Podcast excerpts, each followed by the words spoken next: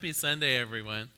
Last week, we started for inspiration on this book called The Power of Decision. And it has a, I think, a very seductive and simple premise. The idea is since our life is made up of so many decisions, if we get even just a little bit better at making them, even if we get just a little bit more conscious, even if our choices reflect just a little bit more of what's true and what's good and what's lovely in the world, oh my gosh, transformation.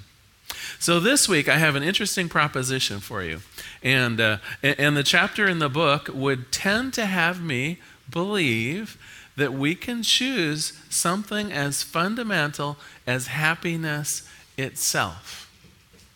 Now, no, on the surface, this sounds a little outrageous, doesn't it? The thought that we could choose something as fundamental as happiness. Play along with me. I think we'll get there. And in fact, a good place to start is a joke about ultimate happiness in the form of a chocolate chip cookie. So, a very elderly man who'd had a rich and full life lays dying in his bed. But suddenly, the pull on the other side was pushed away by something even more compulsive the smell, the aroma of homemade chocolate chip cookies. So, gathering his strength, he lifts himself up from his deathbed, slowly makes his way out of the bedroom, down the stairs, and in labored breath, he gazes wide eyed into the kitchen. There, spread out on the table, hundreds of his favorite homemade chocolate chip cookies. Was this heaven? Was it one final act of heroic love from his devoted wife, seeing to it that his final moment would be in blissful happiness? He lowered himself to the table, outreached his hand. Stay out of those, said his wife. They're for the memorial.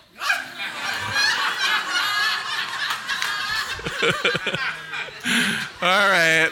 So sometimes my humor drifts a little to the dark side. Glad you're all here today. But can happiness be that simple? Can happiness be a chocolate chip cookie? You know, I think happiness has two components, and we're used to one of the two components, and I might call that the satisfaction factor. And that totally is the chocolate chip cookie. Do you know what I mean? There are all kinds of things that tend to promote happiness in our lives. We we plan trips to Disney World. We uh, do you know what I mean? We go to sporting events, and we we support our friends and family at concerts and all kinds of things in the world. We arrange them knowing that when we participate in that, we're likely to be happy. Now, we know there's no guarantee, right? We've all been on the road trip from hell as well as the road trip to heaven, if you know what I mean, or at least in my family we did. Every, every summer we went on a road trip in the car, and oh my gosh, some of those were the best of times, some of those were the worst of times, right? So there's no guarantee of satisfaction. But nonetheless, those of us that have even a modicum of self awareness know that we can set things up to make our lives a little better. We can plan things, we can organize things. We, we have that awareness of where happiness, to a degree at least, lies. But, but, and here's the big but, can we count on that? Raymond Charles Barker would say no. Here's what he says about it, and, and I think it's true. He says, Unhappy people think they know why they're unhappy. They want to change the events, the situations, the conditions, and the people in their individual worlds. They don't want to change themselves. They want a rearrangement of the facts and dodge the concept that it is a rearrangement on the inside that is important. Happiness is an inside job. And here's where I want to go really today, because uh, I think we already have that, that situational happiness, you know, un- undercover. We already, we already know the kinds of things that are apt to promote happiness on the outside, the events and the, and, and the people and the situations that are apt to bring us great joy. But can we, as Barker is suggesting, actually just choose happiness regardless of what's going on on the outside. I think that we can choose our emotions more than we think we do. And I want to try a, a couple ideas uh, on size for you. Has anyone ever worked for a really crummy boss? Do you know what I mean? A, a boss that's kind of argumentative and, and, and kind of is in your face even when you've not really done anything wrong. A, a, boss that might chew you out in public or a boss that really doesn't know how to treat uh, their employees very well. I had such a boss about five years ago, and I can vividly remember a few times for really not, uh, in, in fact, for doing my job well, he chewed me out. And it got to be such a almost a talk around the building that uh, that if the phone rang and you could see him phoning his administrative assistant, right?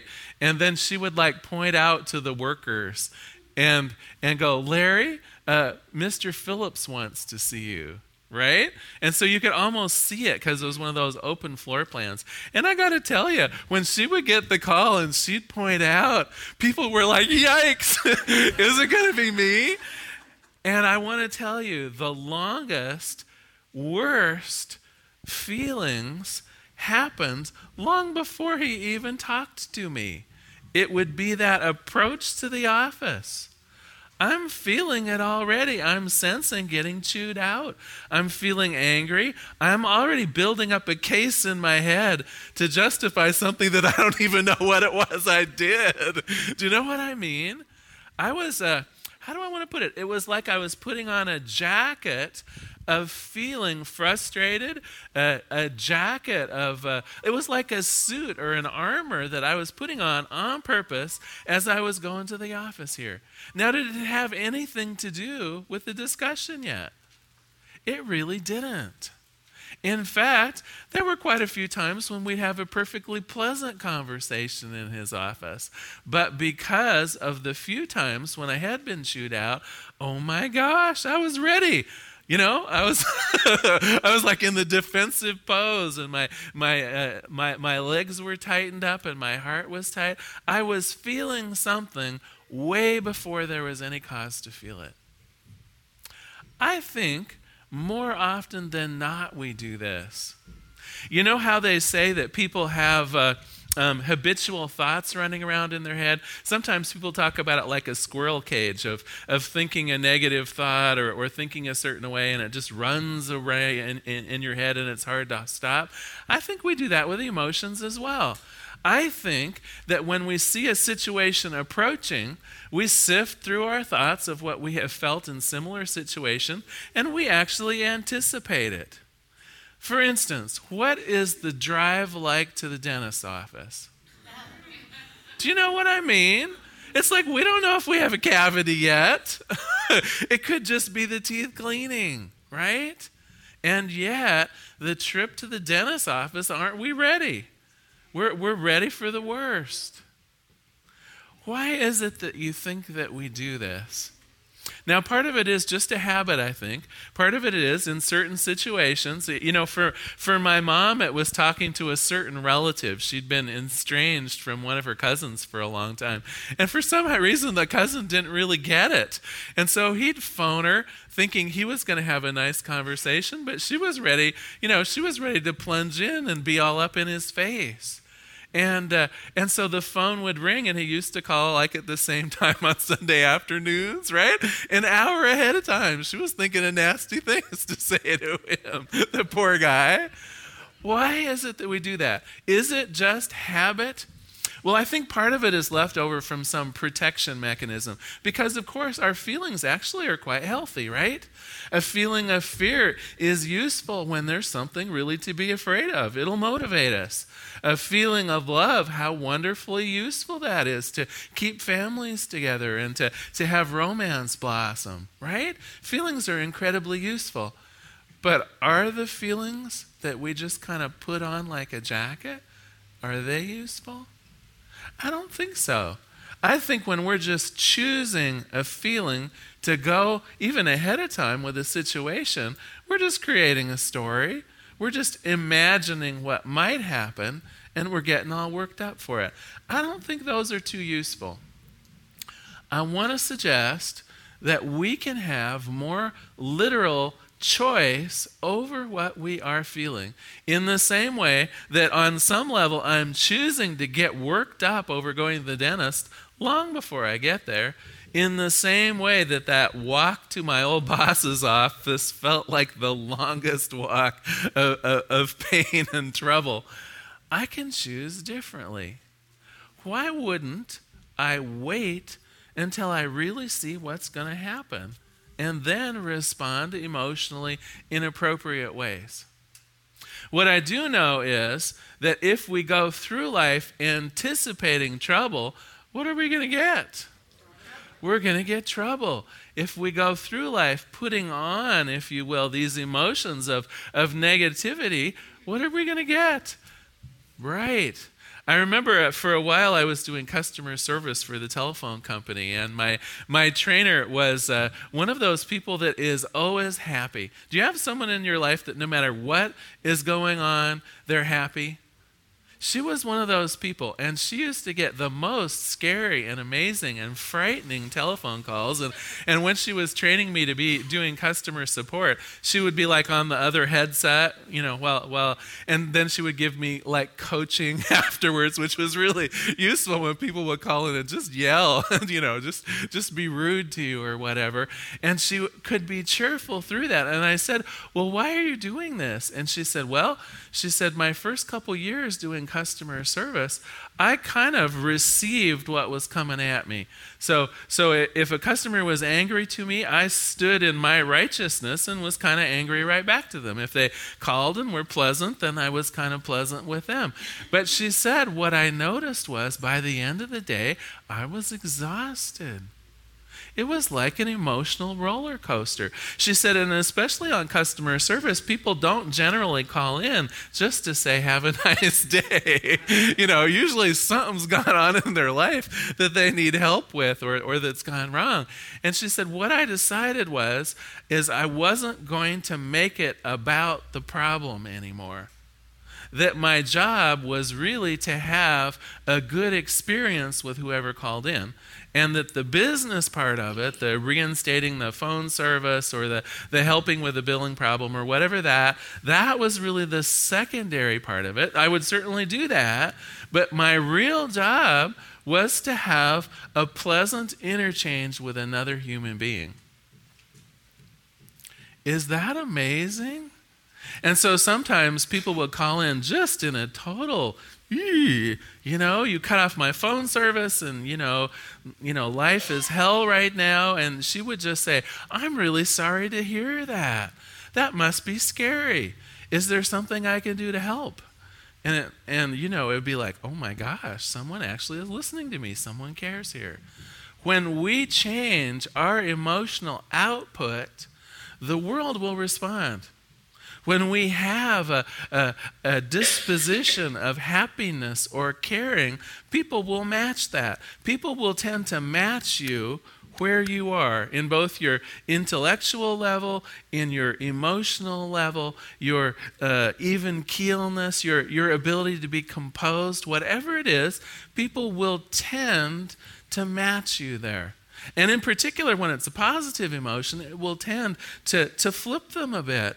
They will realize, no, this person actually does care about me. This person is important in my life. So, can we simply put on a new emotion?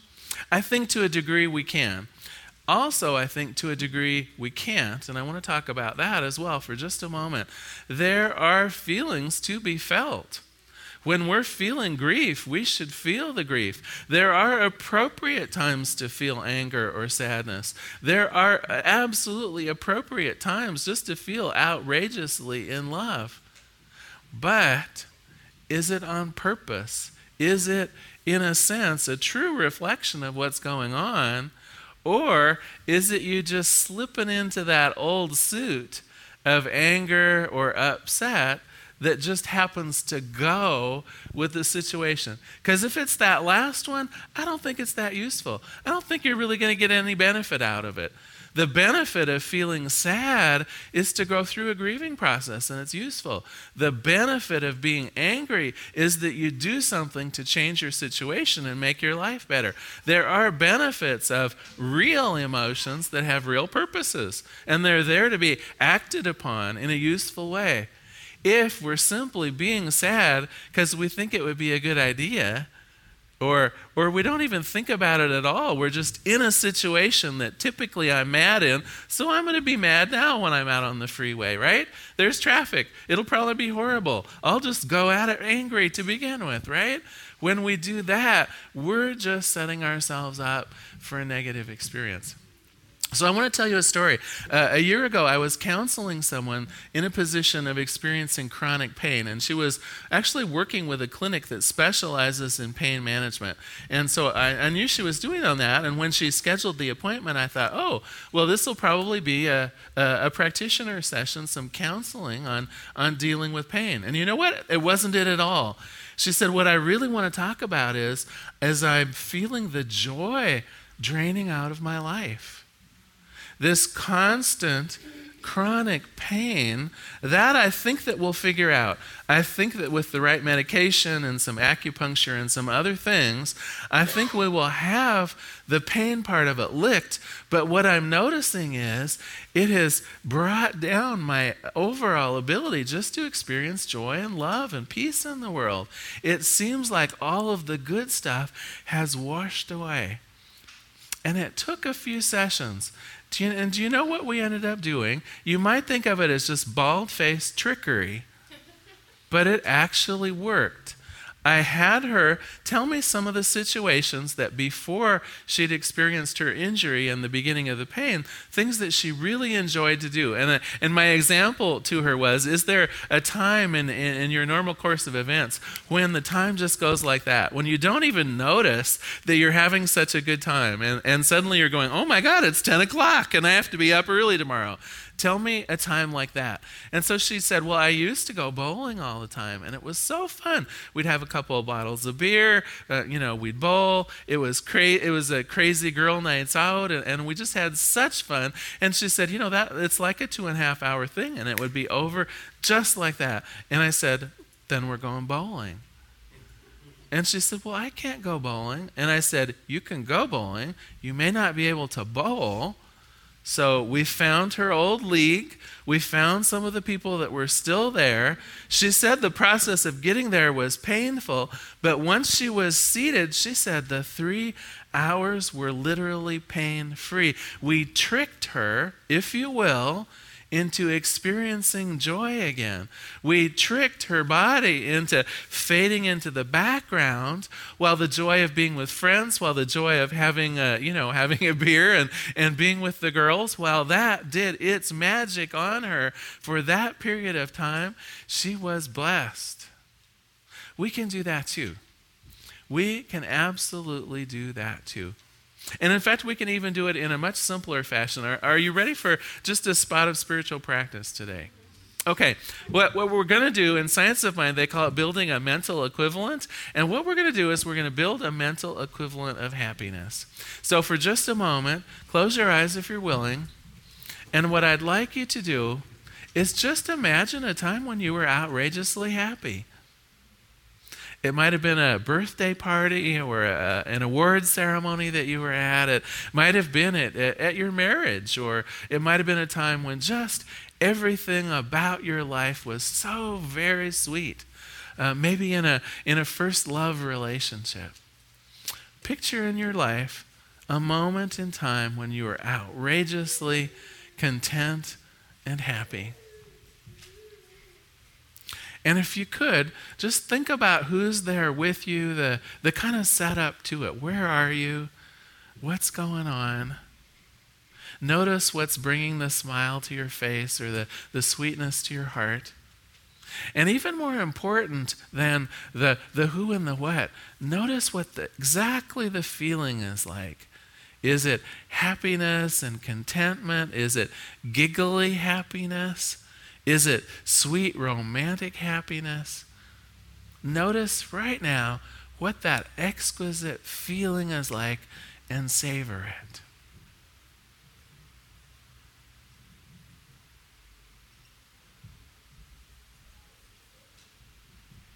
This is happiness.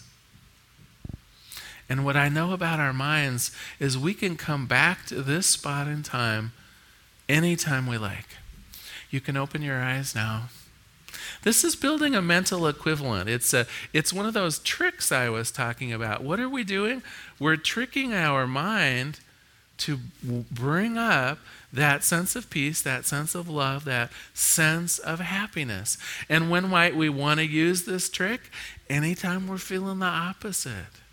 If you're a little bit worried about something that's coming up or, or you're dreading a, a phone call or something like that, I simply invite you just close your eyes, even for 30 seconds, and picture yourself blissfully happy. Now, is it going to last? Who knows? But what I do know is you're setting yourself up for a positive experience to come next. You're inviting into your experience more light and more love rather than the darkness that you might have gone towards.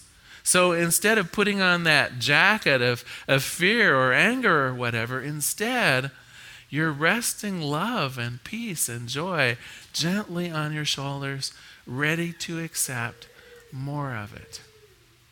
Well, I'm going to close today with a quote uh, and a tiny bit of homework. First, the tiny bit of homework. I would like you this week just to observe your emotional state. Okay? And what I mean by that is notice during the week what kind of emotions are going on in your mind and in your body. And really sense them and really be aware of them. And ask yourself the question is this a legitimate emotion? And by that I mean, am I having an emotional reaction to something that's really happening right now? So if someone died, well, of course, you should feel sad. Uh, uh, you know, you have grief to work through. If someone is right in your face shaking their fist, yeah, of course you're going to feel a little fear or, or a little apprehension. Absolutely natural. But what I want you to watch for are the times when you're just putting on your emotion like a tired old jacket again. There's no real purpose for it. And if you're willing, let us use that mental equivalent of happiness instead. Let's just give it a try. So we're, we're getting up to making that phone call that we're dreading instead of having that feeling of dread for no reason yet, mind you, because you haven't had the phone call. Let us instead bring up that mental equivalent of happiness as we go into the phone call. If we're anticipating a trouble at the dentist's office or whatever it is, instead of bringing up that feeling of fear or panic or whatever it is, let us rest lightly in that place of happiness. So, Raymond Charles Barker makes it so very easy to close out uh, our, our Sundays here because he has the treatments written right in the book. And so, here's our closing treatment uh, around happiness. He says, There is one mind, one God, one infinite good, and this good includes all that I am. Therefore, it includes every idea for my own happiness and creativity. These divine ideas are right now functioning in my subconscious, revealing themselves to me. I'm open and receptive to love, life, and happiness. I'm a spiritual being, an individualiz- individualization of life itself. My subconscious mind now accepts these statements of happiness and acts upon them. I know that I may rejoice in happiness. I'm grateful for this. I let it be, and so it is. Thank you for being here today. Thanks so much for joining us this Sunday.